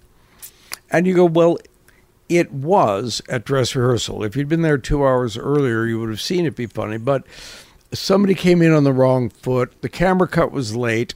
The now the timing of the thing is off. It's beginning to unravel, and we didn't have the recovery skills then. It was just it would just start to unravel and then it would collapse. And you go, oh, because it was all about energy and timing, Right. and when you didn't have either, uh, Made you no were sense. you were in real trouble. Yeah, Right. And so sometimes we'd get cut off in the middle. We'd have uh, four minutes to do a seven minute sketch, and uh, you could Dan Aykroyd and later Phil Hartman loved those because they could move that quickly uh, and talk that fast. And you know, uh, I think it was Anne Beatts who, after one of them, said uh, it was a blow for surrealism. Yeah. it just is. It didn't make much sense. It was fun to watch. You just didn't uh, know what it was kind of getting at, and and so I think the audience learned that that was part of it. And you'd see people at the beginnings of their career, and if they stumbled or uh, it didn't work, you were in some way still rooting for them. It uh, And they was were- forgivable. And, anyway. and obviously in the first cast as well as any other cast, there were there were performers that didn't show up as much, that were you know marginalized for one reason or another, Yeah. or didn't perform to a certain level, but were still involved. Yeah. You sort of felt that, and that that happens every cast. Yeah, and there's a thing that you learn where if they if the audience loves someone, the writers are really really lucky. Right. You know, uh, you can't you can't stop them from liking that person. They will go with that person. They will follow them into dangerous territory. The writers can use that because you have at the center of it. The movies call it a star. We we call it whatever we call it here, but it is that thing where the audience, some level of trust has been has happened between that artist and that audience and they will they'll show up and they will follow them and when it takes a long time for the artist to betray that trust if they make six movies in a row where they're not in any way that kind of they don't do the thing they don't Right. bring the thing that the audience loved them for then after a while but you have to really actively discourage them from coming after you've Right. you've won them And some people hearts. Who who start here evolved out of that and took Yeah. a lot of chances, like Bill Murray. And Oh you- yeah, no, and uh, I think everybody here knows about taking chances. Sure. I think it's about staying true to who you are, and if you're growing and evolving, I think the audience stays with you. I think it's when uh, you, it's when you send a signal that what they loved you for here doesn't much matter right. to you anymore. Or Then you- I think they they feel like they were Or they don't like it They made a mistake. Right. Yeah. Yeah, there, there's something about Eddie Murphy at this juncture that's a little like that. Yeah, I mean, he was probably it may well be the biggest star that ever came out of the show. Yeah. you know, and I wasn't here for that, so uh, it's easier for me to say. But Right. but Dick was, and it was a phenomenon. It's happened many times Sure. in the, in the show. Um, And that then that guy or that Uh-huh. woman has the power to uh, energize the entire cast. and also to um, if that person is as connected as normally to the writing staff they will find the the person or persons who write for that voice and they will be able to soar they'll be able to take go into places that uh you know I- Superstardom. yeah, and also, but superstardom in our world, Mm-hmm. it's a different thing. You can be a giant star on SNL, and everyone you know watches it. So you that, but you're leaving out like 98 percent of the country. You know, so um, it's a it- it's a certain kind of community, and and I think our rating. I think I may have mentioned this yesterday. Our rating last, you know, for last Saturday's show is like you know uh six seven million households uh which is about where we were in the 70s That's and great. it's always what i mean by it is it's never was 40 million households Right. you know It's it stayed level, give or take. it's the people who are interested in it are generally educated uh urban Yeah. uh They wanna see who the new people. yeah So, okay, so so you you you talk about the writers a lot, and you you know Uh-huh. you uh, respectfully and and you and you include them in all this conversation. Now, I've talked to a lot of people that have done well on the show, Uh-huh. and I've talked to a few that uh, that feel um, alienated or hurt by the show, Right. And none of them will say bad things about you. Yeah, no, no, I'm not. I wasn't worried about that part. No, I I, I think I think one of the reasons that the writers are so important, uh, aside from the fact that they write things, is that they're never they're just as involved, but they will never get credit. They'll get careers and uh, Mm-hmm. Right. success, but there's something in the illusion of comedy that the people doing it are making it up as That's they go true. along. Even smart people think Yeah. that. You watch Bob Hope. Yeah. The, the smarter people, I mean, this is show business history, but guys like Jack Benny, Bob Hope, George Burns always mentioned their writers. Right. And but most people didn't. they did they couldn't bear the the, the idea that it, they weren't their words Right. And so it wasn't happening right then. yeah, right and so if you watched red skelton you didn't think he didn't it was all that Yeah. that was just red being red Right. but the idea that it was scripted They didn't want to know. no And, they, and smart people don't want to know. Like I Yeah. noticed that during the writer's strike. You know, Yeah. when you saw all these monologists who would go out and clearly we were doing 10 year old jokes. Yeah. And, and then you really saw. you I know- always like the Writers Guild strikes because when they're picketing, they they want the metaphor to be that they're like teachers, Right. You know, like hardworking people who are doing something really valuable, as opposed to very well paid people in terms of the normal and and more power to it. You know, like fight for everything you. Uh, believe you deserve but there's something in the metaphor where you sort of see the line of them and you go yeah You're, you're still doing okay. yeah, yeah. Well, yeah, it becomes you're not about- doing as well as Right. but yeah. uh, yeah. healthcare and that other yeah, stuff. yes, yeah. But I guess the question I was leading towards is that you know there is a competitive nature to to the writing staff and and who aligns themselves with stars. To every part of the show, yeah. Right. And and some people believe that it's it's fostered and you know Uh-huh. in, in and in talking to you uh, you know I, I have different um, you know I, I see you as a person Yeah. and and I see that some people I imagine would be hurt if they were excluded Every week, yeah every week. and and you have to deal with that. But I, I imagine the reason why you let it go on, or or maybe encourage it to any degree, is that's where you get the best performance. Yeah, I, I, I think what what it comes down to is if you're if you're leading or you're the you know in charge, Yeah, then the moment that everybody believes that you don't want it to be the best show possible, that you're playing favorites or that you're doing you're not in con- control or trying to please another you know constituency or not just about making it great um, then you don't have the right to walk by them after you've cut their piece you know it has to, i'm i'm when i'm scrambling between dress and air i'm uh, there are people i like more than other people but i'm not that's not part of it. Right. it's just what's working. If we move that later will it did it get run over at dress because of where it was? Is, are the rewrites good? Uh can so and so tighten that performance and pick it up so that it plays? And where should it play? So all those are moving parts and i think the the nature of it is people even the most powerful people at any given point in terms of cast will all play by the same rules and uh, there's a, a moment in my ninth floor office when people come through the door they always uh, and there's like 40 50 people in there and it's smaller than this office and their eyes always go to the board which is at the other Sure. on the other wall To see what's been cut? There's some people who just have that shrug of like do you believe this? I mean how can that not be in? Uh, it killed the dress.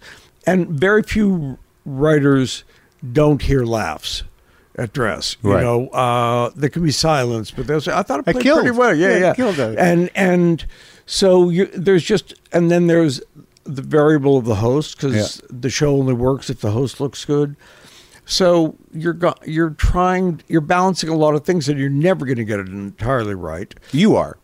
yeah i am yeah So you like you see your specific talent as being sort of the conductor.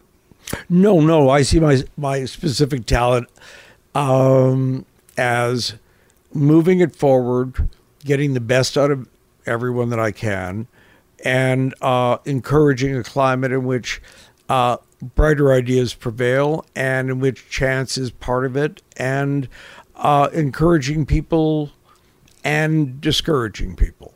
You know, if if you tell me an idea and I think that's not going to play, I'll tell it to you. Now, if you're thinking he just doesn't get it, Right. and I'm thinking I wrote it three times, I've read it read through 12 times, it has never worked. Uh, and I know if I say it won't work, they'll say he doesn't get it. And so we'll, and I have to fall back to, well, maybe this time is different. Maybe it will. So we read it and then it flattens and you go, yeah, no, why were, why were we thinking? So you can't discourage people from writing something, but you can you can sort of let them experience it themselves and see why it doesn't work. Do you feel that the people that that had issues at the show or struggled at the show and Uh-huh. eventually hit the wall, uh, that they would m- maybe have those issues no matter where they were? No, I uh, uh, possibly, but no, I, I I can't hide behind that. I think that there was a projection because I've been in charge f- from the beginning. I think there's a projection that all power stops with me. You know, so in times like the period when you showed up, when there's a whole other thing, you know, when Burbank has suddenly noticed us, and uh, well, what are they doing there? Uh, you know, and and they almost it's a little bit like Imperial Rome. When there's trouble in Rome, which most of the time there is, they leave you alone. They don't come to the provinces, and we're like, in the in the seventies, we were like, you want to cover SNL? You work six days a week, and you give up every Saturday night. No one wanted that. And you go to. New York. Yeah. But if you were even if you were in New York, that Right. was the thing. So I think that people think any decision that comes down is mine.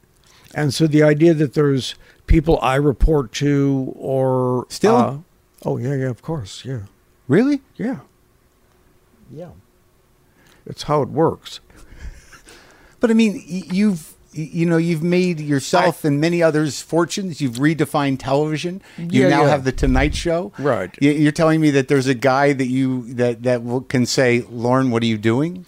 in when when uh, a lot of stuff was going down in in the '90s, Warren Littlefield, who was then running the network, uh, or running programming, gave an interview and he said we're going to make a lot of changes at SNL and and uh, Bill Carter, who was interviewing him uh, in the Times, Yeah. said, yeah, but not Lorne Michaels, and he said I said everything Right.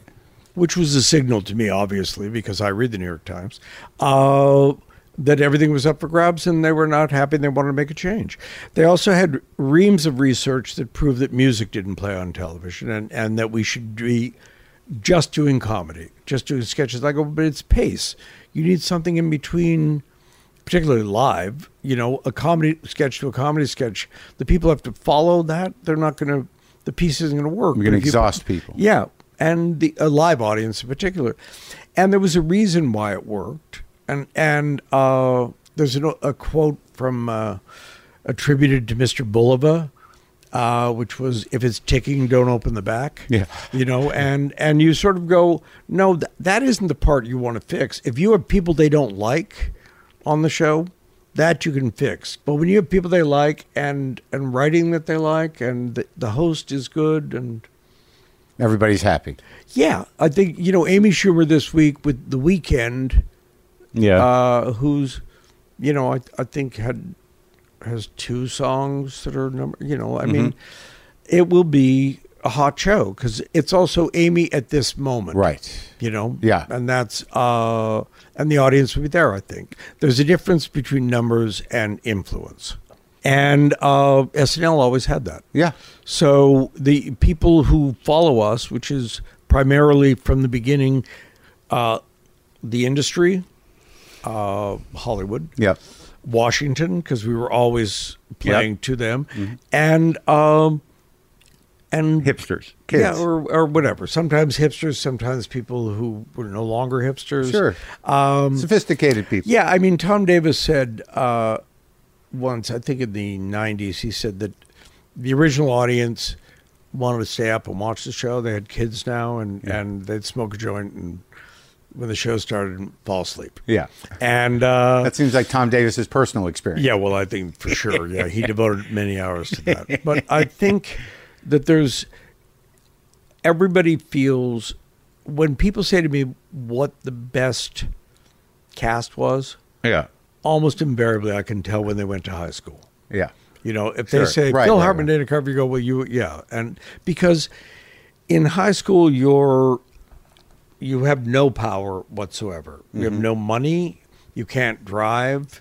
You you know, just staying up late is exciting, Yeah. and having your f- friends over. That's when is I watch fun. it. Yeah, Yeah. And so you attach to a Right. cast, and and you you go those four or five years with them. Well, you've been you've been through about 150 cast members, probably. I, I'm not. Yeah. Yeah. I don't keep stats. Now on through you know, and you've had amazing talent throughout all of it. Right. You, know, uh, you, there was even a couple, as you said, in the years that you weren't here. Oh, and and also there were a lot of people. I saw um, Robert Downey Jr. this summer, and he was in the '85 cast. Yeah. as was Joan Cusack. Yeah. they were brilliant. It just wasn't Right.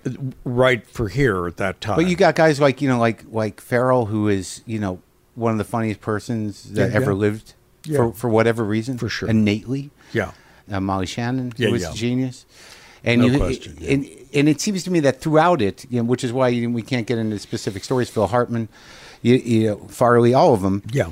That there have been. It seems to me that from the beginning, there there's been this sort of current that you, you seem to have a feeling for that you, you, you want to happen. That there's a, there's an electricity that can occur between people and with performers. right. That And- you're kind and- of chasing and get out of the way of it. Right. Yeah.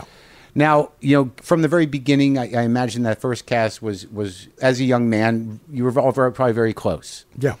And I, I imagine, you, you know, when you talked about living at the chateau and knowing that Belushi passed away there, that it, it must have been like a devastating heartbreak to happen to somebody that you loved and was part of that. Yeah. Now, as as time goes on, you know, what are you know some of those liabilities of the talented, you know, can be excess and, Yeah, and yeah. self destruction. Right. How do you handle that? What are you willing to tolerate? Well, I mean, it's a, a point, a small point of pride that nobody's ever died doing the show. Right. It's, it generally happens a couple years after they leave the show. Yeah. Um, and that's, I think, because the intensity of it uh, leads to that. Yeah. Leads to some kind of uh, exhilaration and high, and, and maybe people want that to continue. Is it your drug? The show? No, well, you know, my drug is. Uh, uh, I- don't Red wine? The show, no, it's it's not. It's not that. I, I there's something about the show that you know it's you're only going to get close.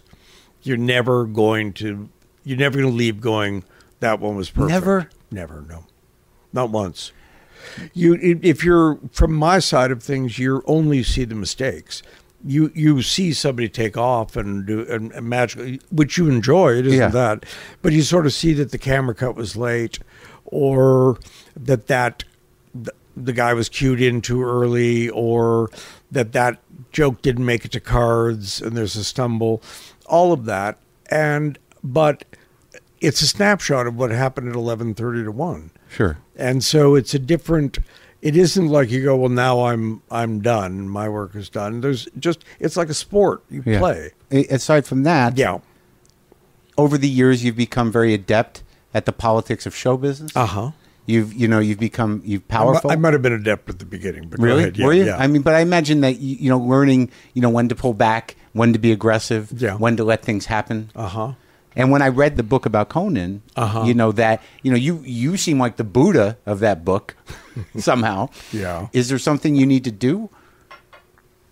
Um, you're a lifer. You're a TV yeah, yeah, lifer. yeah. I think uh, I, I've probably done twenty odd movies. Uh, I was on the phone earlier with, with Tina Fey and, and Robert Carlock because we're shooting a retake of, you know, a reshoot of, uh, of a scene in the movie that we all just did. And movies are something whether it's uh, as simple as Wayne's World or or Mean Girls or whatever. The, the only when I was off in the period I was off, I wrote with Steve Martin and Randy Newman. We wrote Three Amigos together, Randy which was um, which was the better part of a year, and which was one of the happiest periods of my life. So I liked that, um, and I like music. I like um, I like being around that.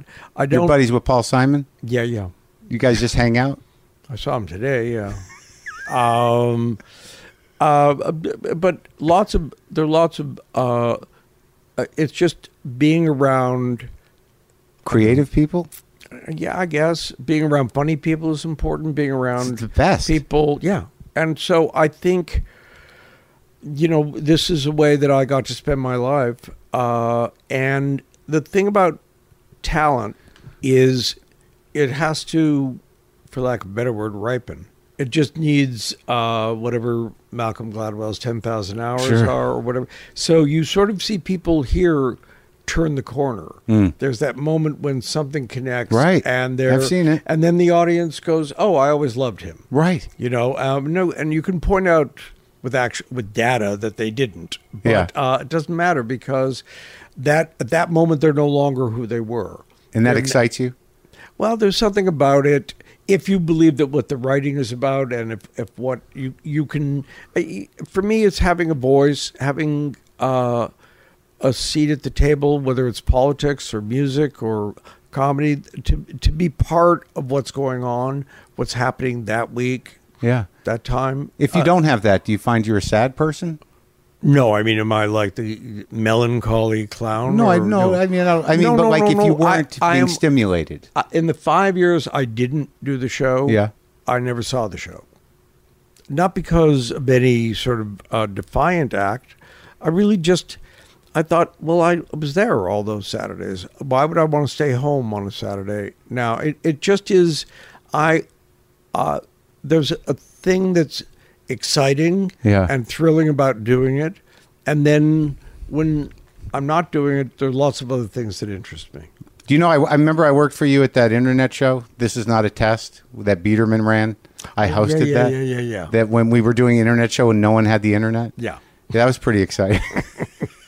Yeah, there's a thing about being there too early that's never good. I Yeah. just- oh, I'm so I, I do it all the time. Yeah, no, no, no. I do it all the time. You go like, oh, right, there's no one here. well, I you know coming back to that conversation again, where the guy Yeah. he said uh, basically that whether you're here or not, the network will be here. Yeah. And now it seems that you're going to be here. Yeah, no, and the network might not. But I, I think I, I he said we we will always be here because uh, we are eternal. And I think on some level that level of uh, uh, that level of power is always there, no matter who owns the network or who runs things. And I think uh, whether if you're Michelangelo, you had a pope, and I'm certainly not Michelangelo, but do you know what I mean? You Yeah. there's always on some level a patron, and uh, under whose you know whatever blessing you work, and so. Uh, You we, still see yourself as an employee? Not as an I, I I never saw myself as an employee, but I do believe that I work for someone. Yeah, Yeah. yeah. Were you excited that you brought the Tonight Show back to New York? I mean, I, I- Very. I mean that's a pretty amazing thing. Steve Burke and, and Brian Roberts and, and Bob Greenblatt, who are the the Comcast people who came in when I said about Jimmy that I thought he was, you know, we were doing late night and and and I said to to Steve Burke, I really want to do it in New York. He said, "Do you believe he's the guy?" And I said, "Yeah, I do." Thanks for the question. And uh, he he went, okay, well then let's let's we'll do it. and he flew out and he met with Jay on a Sunday. No one knew about it, and he talked to him and he he said, I don't know that our shows will be any better in the fall next year, but I know that we have the Olympics and I think we could launch it. And I'd like to do this this the right way, and of course we'll take care of everybody on your staff and all that. And it was done with such elegance. You know, granted, you probably read the books Yeah. from before, but um, when we said, well, we we need to get six B into shape, there was a complete redo of the studio, and Eugene Lee, who did that brilliant design of it, it looks like it was there from 1955 on. Mm-hmm. But it's that the acoustics were done by you know people from Lincoln Center came in. It was like a magical transformation into what the perfect television studio could be, and there was a hundred, you know, like a hundred percent support. They're really proud of it, and it sent this signal that they believe in the future. They're going to be in the business. They're Right. staying. Uh, at a, a time when all the articles were that network business is over, and uh, and you go, well, what's going to replace it? Just more fragmented stuff, you know, smaller and smaller audiences. so we know that the the pipes work. You know, people find Monday Night Football, they find us every week, they find the things they find, Right. and and every now and then there's a new show like Empire or or this year with uh, Blind Spot that people everybody's talking about, and that is that's what are called hits. Yeah. and they don't happen that often. Yeah. and when they don't happen for a while, people go, "Well, I guess this is over." It just means there haven't been hits for a while. So you're you're you're a believer in Oh, 100%, in the yeah. old model. Yeah, I, I'm a believer. I don't know whether commercials is the answer. I'd, I'd rather that they didn't try and do 26 shows a year. I mean, Jack Benny did 39. Yeah. You know, uh, but there was a lower, less, fewer Less people in the- choices. yeah, exactly. And I think you know that sort of uh, HBO model of 13 episodes of something. You can get anybody good to do it because you're not taking Small commitment. and they're yeah, yeah. So you're just going to keep going until you what you can't uh, see, or you know, you, one day they find you wandering the halls. when uh, I Looking for decided, Chevy? I I decided to do the I I decided to do the 40th two summers ago because it was August and uh, my cell phone rang and it was uh, Kenny Mong who works here for years Yeah. and he called me to say Don Pardo had died, and he was 95, maybe 96. And uh, I had not, Don had retired a couple times, and I said that's just unacceptable. So he moved to Tucson. We would tape him there. We, you know, that voice was so important. That was uh, SNL us. voice. Yeah, and and and the way that Derek Jeter to the end had Bob Sheppard Mm-hmm. annou- announce him as he was, you know, coming out to bat. You go, those are just traditions that are part of things. And I went, he was the first person from that time who he began here in June 1944. I'm not born, you know, and so I go. He'd been at NBC his his whole life. Not that I, that was my goal, but there was something about if I don't do this 40th show, there this will be the last time that that founding generation will all be there. Hmm. And so I did it. I, dou- I doubt that I'll do another one, but it was it was an amazing night because you sort of looked around and you knew every face. You know what was I amazing face, is how yeah. quickly, like Dan and Laraine dropped into those characters. yeah. that was amazing to Yeah. me. That they were just beneath the surface. Yeah, I mean, Dana Carvey used to say, "Tell me anyone who's been funnier than they were on SNL." After, I don't think it's true because there's lots of great work after, but I think for everyone, there's that period when they struggle. There's that period when they're finding their way, and then there's that great period where they're just let me at them, Yeah. and whatever they got to do, they're going to destroy. You know, Chris, that it, once again, that cast of. Uh, Kristen, Fred, Andy, Jason, Bill, uh, Amazing. Kenan, Yeah. and and then six people leave because it's their time, and then you have to introduce a whole new group of people, and people go, well, they're not the ones we love, and you go, trust me, Yeah. Wait. y- you'll yeah wait, Yeah. but it is painful because it's always. And that's where you're at now.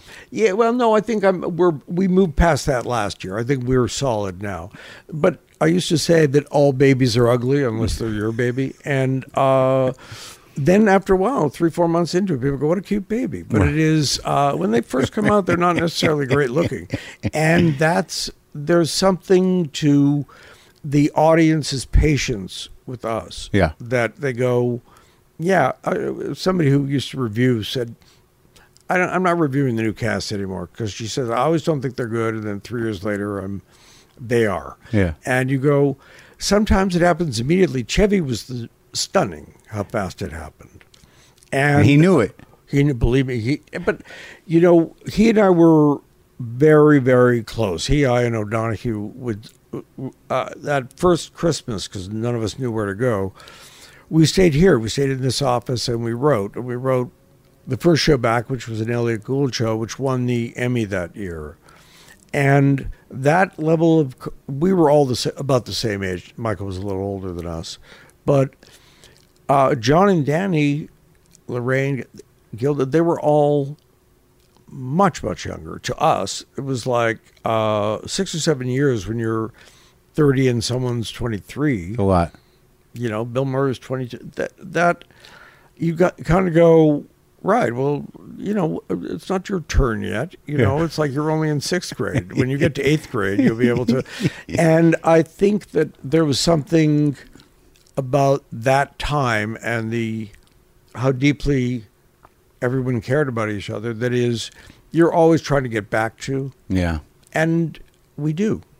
And you know, I have a family, which is really, you know, as cliche as it sounds, the most important thing in my life. And you sort of realize that you don't have this in lieu of a family; you just have this and a family, and it's it's a different feeling. You know, Uh, uh, if you don't have one feeds the other. If you can't care about the people you work with, you probably are going to have a hard time caring about the people you live with. And I think the reason I was watching that Yankee game was because there's something about when you watch team sports.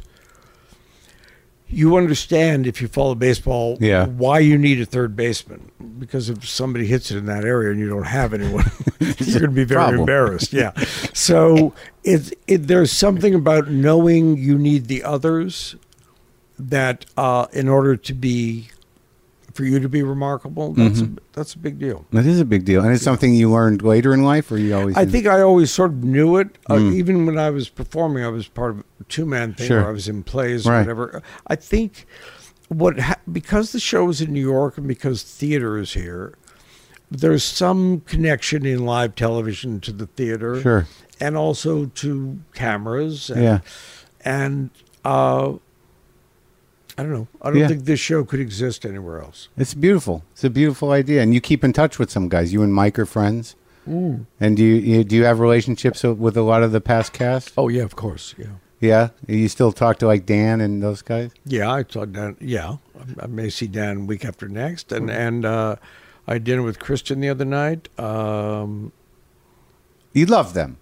yeah, I do. Yeah, yeah, and I think the, I think the feeling is probably mutual. It yeah. is. I- I believe it is. If you did it right, it it turns out really well. Okay, well that's beautiful. It was Yeah. great talking to you, and I just want to say in closing because I, I would be remiss if I didn't. I'm ready to re-audition. Yeah. Uh, you know, I think that I'm at that place now. I'm, I'm fully formed. Well, again, you know, we're we're we're always on the lookout. So. well, you know, it, it's an interesting thing when uh, when Chris Rock Yeah. uh, told me about Leslie. Uh, She did my show before. Yeah, and and amazing. I go, well, how you know? She says she, she's the funniest person I know, funniest woman I know, and I think you you know, and she's either going to work for you or she's going to work for AT and T, but she's the real thing. And I went, well, how old is she? And I think she was forty six. And I went, well, that's, uh, well, you know, have her come in, Yeah. but it is that thing of where that's not what you're looking for, Right. You know, our, Right. our ideal is something else, Sure. and then you see it and you fall in love and you go, she's great. Yeah. And that's what I mean by whatever it is you say you're looking for is the brochure. You know, like Sure. what, what the real thing is is when you see it and you're blown away by it, can you can you respond in the right way? Right. Yeah. Right. I get it. I get it. Well, that's encouraging. I'm going to take that as a maybe. Yeah, no, no, no, and and you know, there's always there's parts floating around. You know, Okay. Good. Good. Uh, uh, because I have a lot of. and you'll leave your headshot, of course. yeah, no, I have it. Yeah, I yeah, brought. I brought yeah. a bunch of them. Uh, What do they do now? They don't do headshots anymore. everyone knows everybody. You just got to go Yeah, yeah, online. yeah. Know, Right, that's a yeah. guy. There's no Yeah. mystery to it anymore. Yeah. Yeah. Well, how do you feel that now there, there's like generations of people that see this as as as a goal? That you know that well, that that happened really in the 80s. Uh-huh. You realized that we were auditioning people who were had wanted to get here. Yeah. As opposed to rounding everybody up in the 70s where we got to find them. right. Yeah, exactly. Do you- And but now you your casts are huge. yeah. Do you just is it just sort I of like you I have think- a, a farm team and a and No, I think it was because when everyone left in the 70s and you had to start all new, it was better to bring one or two people in every year. Uh, and that cohort were sort of connected to each other. And Yeah. then they would learn from the others. And then gradually, you know, John, who started last week, yeah. who, who's, you know, bright and talented, uh, you know, he's about the same age as Pete. And Right. Pete's been, 21 Yeah. yeah all right well this is a this has been a, a pleasure for me also i'm available to host I- there's a lot but- of well, if this thing explodes, you never okay know. well, Yeah, yeah, well yeah. now i got to get I- promotion yeah. behind it Yeah. thanks Warren. Thank you.